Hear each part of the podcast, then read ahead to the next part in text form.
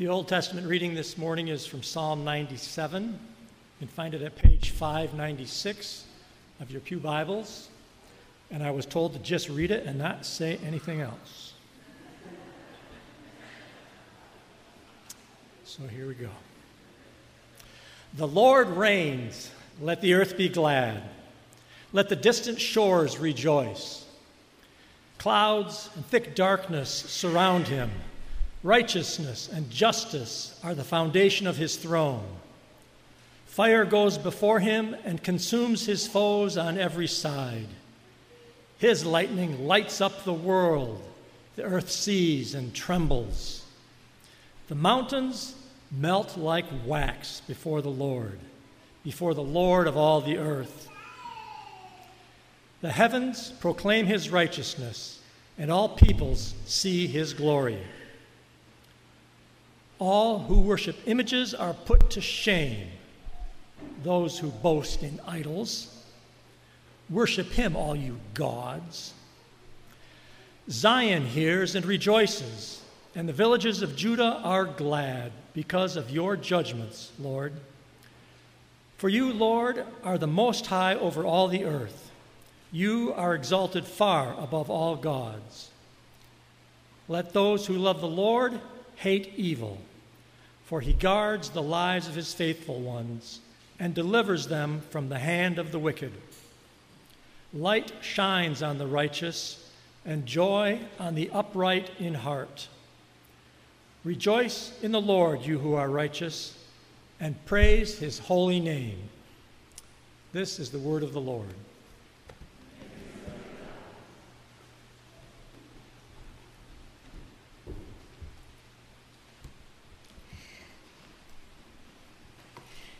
The New Testament lesson is from Titus 3, verses 1 through 8, found on page 1201 in your Pew Bibles.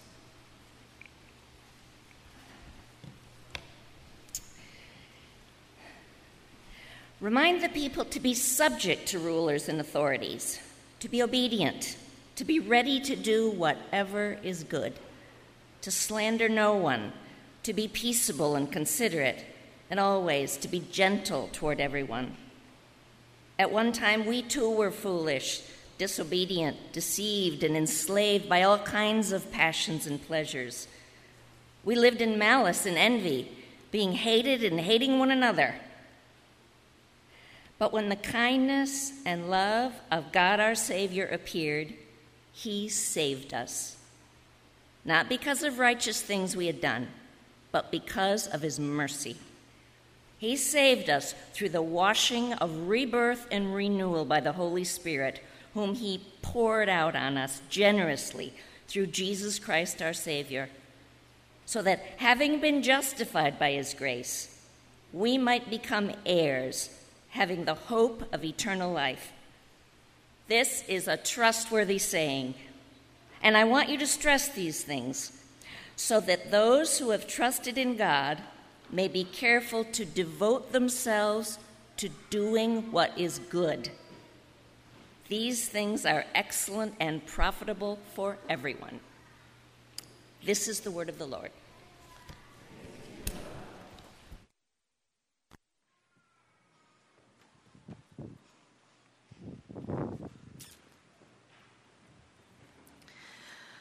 Good morning, Sherman Street. I like it when you respond. um, so, we are in Titus today, uh, continuing our journey through the Bible. Um, and Titus is a letter from Paul, or it could be somebody who's writing in the tradition of Paul. Um, and he's giving guidance to Titus, who is a young leader who has been given the job of helping set up the church in Crete. Um, he's kind of like an itinerant pastor. And one of the major uh, tasks of this letter is um, to help Titus, to help the church, to faithfully live out the gospel in their context. Um, that's always been a task of the church, whether it's then or now, to discern what can we affirm about our culture, what do we have to reject, and how do we do that well. Um, Christians over the years have answered. Is it going in and out? Are we good? Okay. If it stops being good, just like wave your hands or something.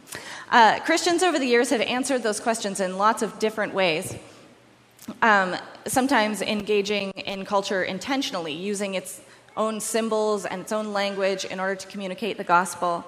Um, sometimes completely withdrawing, like living in monasteries or caves, or even in the case of Simon Stylites, living alone at the top of a pole.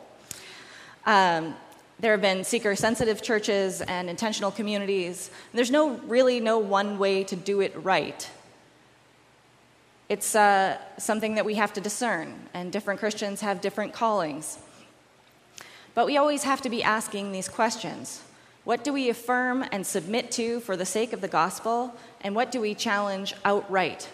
And how do we do that well?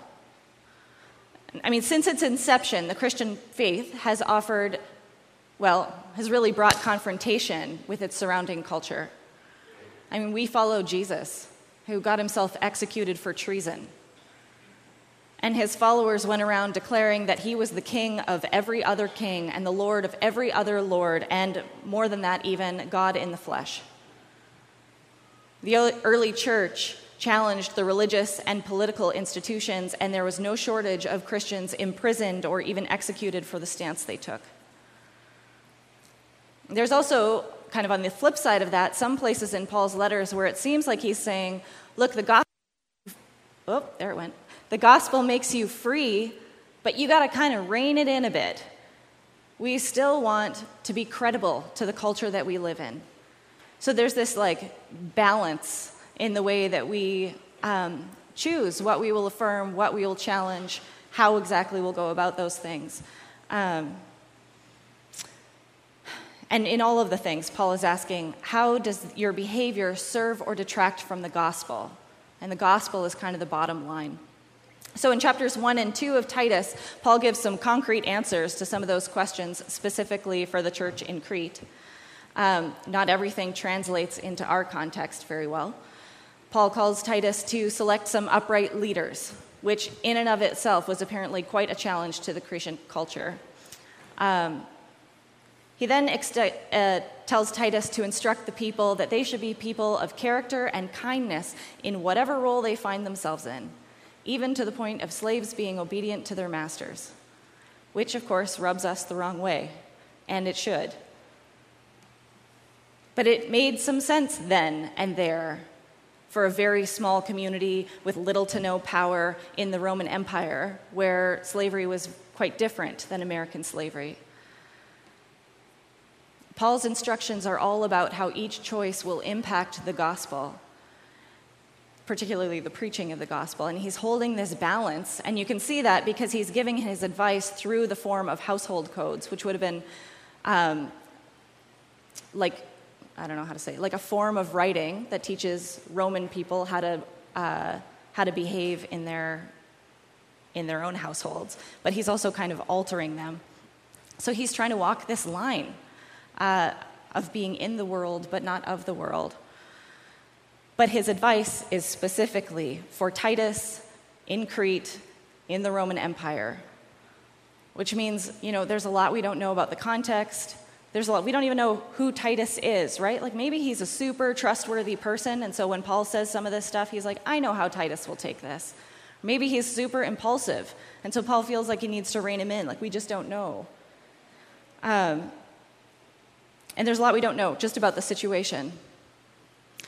These kinds of things need to be discerned by every community and every individual. What are your giftings? What is your community like? What is your culture like? And how do you live as a distinctively as a Christian within that place? And we engage in that discernment every day, right? We ask the questions like, do we put a Black Lives Matter sign in front of our church? We said, yeah, even though it makes some people mad, Christians and otherwise. Do we, as Christians, use money and private property, have private property, even though God gave everything in creation freely? We say, yeah, even though our system is far from perfect, right? Do we vote? Yeah. Even though there's a lot of flaws in democracy, too, right? Do we Uh, follow the courts of the law. Yeah, even though it's pretty, like, it's not how we would set it up for the perfect system. Do we use social media? Like, some of us do, and some of us not. And some of us witness by the way we use it, and some of us by the way we abstain. There's, you know, there's these kinds of questions in everyday behavior. What kind of food do we eat? What kind of clothes do we wear? And some of these things are going to be things that every Christian everywhere agrees on, and some of them are going to be discerned differently in different communities by different individuals. But like Paul, we continually ask this question how does this impact the gospel? What does this communicate about our faith, our God, our community? How does this, how does this train us in virtue and vice? Or you could sum it all up with how does this help us to love God and to love neighbor? And from the answers to these questions, we make our choices. By the time we get to our text in chapter 3, the advice has less to do with the specific things that we participate in or challenge, but now it's about how we offer our challenge to the world. Um, and the answer, entirely unsurprisingly, is that we do it humbly and with love in every case, which is easy to say and very, very difficult to do. Um, Paul says, remind the people to be subject to the rulers and authorities, to be obedient, to be ready to do whatever is good. Um, basically, he's just saying, like, remind the people that though they belong to the kingdom of God, they are still a part of this society. And so generally, they should follow the rules. And for the most part, you know, laws are made for everyone's good, and so we follow them to that extent. But we are free. You know, we are free, and so we use our freedom, as Paul says elsewhere, for the sake of doing whatever is good. And that said, I think it's also, um, we can choose to be subject to the authorities in the very same way that Jesus chose to be subject to the authorities. He spoke up, he challenged the religious and political authorities, and then, when they said so, he went willingly to the cross. Christians have a long history of getting arrested or killed for the sake of the gospel and for the sake of justice. And that, too, I think, is a way of being subject to the authorities. Paul's concern is that believers are, first of all, doing good for everyone in the way that they interact with the world he goes on in verse 2. He says, Remind them to slander no one, to be peaceable and considerate, and always gentle towards everyone. Now, that sounds kind of like he's saying, like, just tell them to be nice.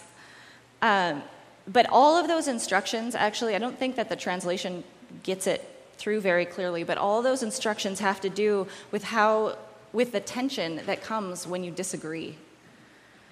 As a Christian, your life should be distinctive and whenever someone does something differently than others, particularly if it's for moral reason, there is a tension that comes up, right?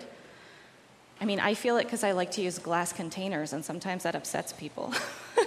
There's just tension that comes. Um, and with that also comes the temptation to elevate yourself, to justify that your position in that tension by looking down on other people. And Paul is saying, you have to refuse to do that. In every instance. That is a distinction that Paul wants them to hold on to, and I think we should too. Slander no one, he says. And that's not really about gossip. The word could be translated vilify. Vilify no one. Don't demonize them. I think we're uh, particularly feeling that temptation around COVID conversations these days. Don't demonize them. Jesus says something similar in the Sermon on the Mount when he says that if you call someone a fool, you are in danger of the fires of hell, and that that kind of behavior is not actually that far from murder. Christians don't get to write people off. We don't get to name call. And Tony and I were listening to Brene Brown the other day, and um, she was talking about how the first steps towards like atrocities like genocide and enslaving whole people groups, they always begin with language. They always begin with how we speak about other people, allowing ourselves to, say, compare them to animals, or um, just use language like they're monsters, somehow less than human. And then we can start treating them like they're less than human. Christians don't get to do that. So, when we're talking about our political enemies or those whose behavior we see, see as harmful, we still have to speak of them with the reverence of those belonging, with the reverence belonging to those who bear the image of God.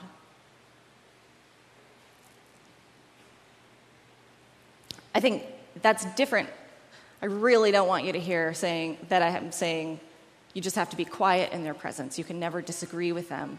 Um, Calling out someone's bad behavior is a way of honoring them as you call them back to their humanity. But we don't get to degrade them. Remind them, he says, to be peaceable and considerate and always to be gentle towards everyone. So being peaceable is like it sounds, you know, try and get along. But being considerate, um, maybe would be better translated be conciliatory. Uh, it has to do with being fair and reasonable and patient. Um, it's not like we would think, oh, be considerate, like offer them a cup of tea if they're feeling bad. Uh, that's not what it is.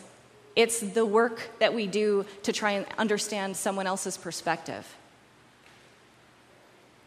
It is the work that we do to try and see the good in what they're saying. Or even just to sort of say, I can understand why they're saying that. Um, it's the you know give and take when we argue. And all of this is also super difficult to do, right? But it is what we naturally do when we believe that others actually have something good to offer, um, that they aren't just a fool. It requires humility, and actually, that's another way that you could translate this word, is to be humble. And same with the last one, being gentle with everyone. You could also translate that humble. Um, in all of these things, Paul is basically saying, Look, you have something beautiful and true in the gospel, and it will challenge those around you, and don't be a jerk about it. Don't be self righteous and judgy about it. And obviously, at different points in Christian history, we've done that well, and other times not as well. Um, sometimes incredibly violently not as well. Paul then goes on to explain why we try and offer this challenge in a humble way. And the rest of this little section is that he says, We are kind because Jesus was kind to us. And that's the only reason we have what we have. We insist that people are valuable for the same reason that we do everything else, for the sake of the gospel, and because it is what is true about the gospel, because it is what is true about who God is. Love is at the heart of the gospel, and you cannot live out the gospel without love. It doesn't matter how right you are. You cannot communicate the gospel without love. And as soon as it loses the love, it ceases to become the gospel. Thank God that Jesus' kindness to us did not depend on our having everything figured out. Jesus isn't gracious to us because we are such good people who live perfectly all the time. Jesus is kind because Jesus is kind. Jesus is kind because God is love. And that is the reason that every one of us is welcomed in. Paul says, At one time, we too were foolish, disobedient, deceived, and enslaved by all kinds of passions and pleasures. We lived in malice and envy, being hated and hating one another. But when the kindness and love of our God, of, of God our Savior appeared, he saved us, not because of the righteous things we had done, but because of his mercy. I get a little stuck on that section because it sounds like a super harsh description of people who are not Christians. Um, he says, We too were foolish, disobedient, deceived, and enslaved. Um, but I actually don't think that he's describing, you know, every individual outside the church. I think he's saying, look, no matter how they disagree with you, no matter how bad their behavior is, like, no matter how they live differently or think differently than you, even if they behave terribly, you weren't that much better. There are so like there are clearly so many good people outside the church. I don't like we can't really argue with that. It's just that once you see Jesus, you start looking at everything differently. Like, I wonder, as Paul writes this, if he's thinking about his own story. Right? I'm sure he would call his past self foolish, disobedient, deceived, and enslaved by all kinds of passions and pleasures. He was an ambitious Pharisee, convinced that he was doing good as he hunted down Christians and oversaw the stoning of Stephen. He was strident and angry, being hated by others and hating them too. And then the scales fell from his eyes.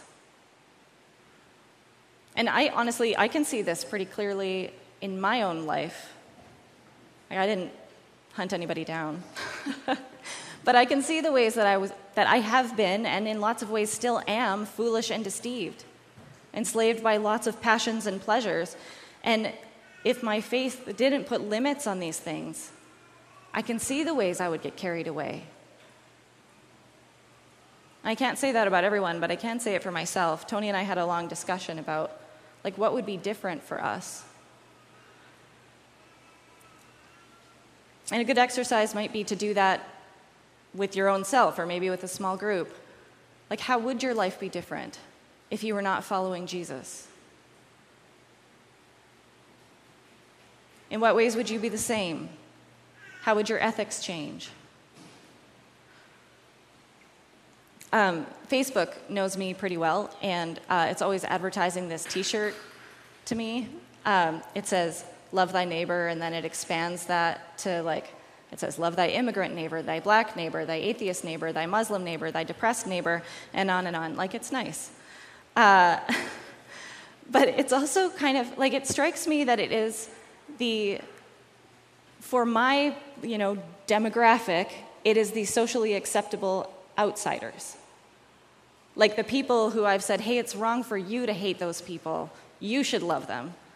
But it, it doesn't include the outsiders that I want to put on the outside. It's like a weird way of saying, like, you bad person, you should love everyone. Uh, like, what if it said, love your liar of a neighbor? Love your racist neighbor. Love your unengaged suburban white lady neighbor who's totally a Karen. Love your enormously rich neighbor. Love your misogynist neighbor. Like that points the finger at me. It is so easy to point the finger and so hard to actually love. Like, I don't like it when people think that because I'm a woman, I shouldn't preach that I like belong in the home and should just have lots of kids. I especially don't like it when they say that I'm not built to think about theology or that my husband is responsible for my sinful behavior. Uh, especially that last one is quite a swipe at my humanity. I think it is harmful when people live out beliefs like that, and I especially cannot stand to hear it taught, and I grieve for the women who sit under those teachings. You know, I've actually even sensed in this last year the Holy Spirit kind of pushing me into anger about this and saying, like, yeah, yes, this is terrible. Like, and go, keep going. And still, it is my job to love the people who believe and teach those things, even when they tell them to my face. And that doesn't mean that I have to accept that position, right? It doesn't mean I have to agree with them or have to be quiet. It doesn't mean I can't set boundaries with harmful behavior. Sometimes that is love. But I can't write them off. I can't define them by this one characteristic as if that's all there is to them. I can't wish them harm, and I don't get to treat them as if they are anything less than bearers of the image of God. I can argue all I want, but I cannot demonize or vilify. though I am very tempted to do otherwise. I don't love those limits. But Jesus is kind to me. And I used to believe all that stuff and other things besides that are harmful too. And honestly, I probably still do, and I just don't even know. But Christ was kind to me and called me to himself and led me gently in a different direction and is still doing that work. And as much as I mess up and I still get caught in prejudice and selfishness and judgment, Jesus is still kind to me. Jesus died for us while we were still God's enemies. Jesus forgave those who crucified him even as they were doing it. And that will forever be a challenge to the limits of our love.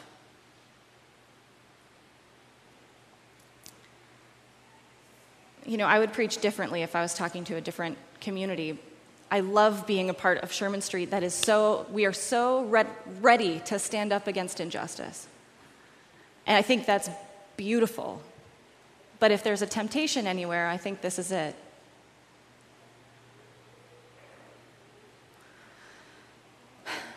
Our advocacy is like Christ only to the degree that we can do it with love for everyone. And Paul tells Titus that he wants Titus to stress these things. He says, so that those who have trusted in God may be careful to devote themselves to doing what is good. These things are excellent and profitable for everyone. We do good for everyone, even those who leave a bad taste in our mouth.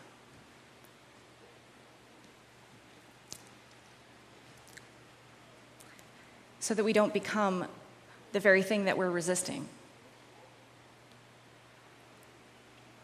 The church only exists because of the unending grace of our God. That nothing we can do is ever too much for that grace. And we are here because Christ is kind to us. And we can know that whatever we do, we will be welcomed back into the arms of our loving God. It is that grace that we depend on for everything. And it is that grace that we carry out into the world. Please pray with me.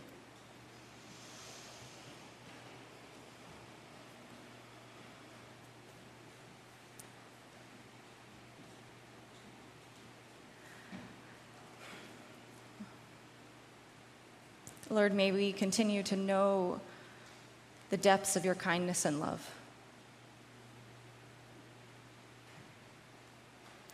That we might feel um, free in it, that we might find ourselves whole and healed in it.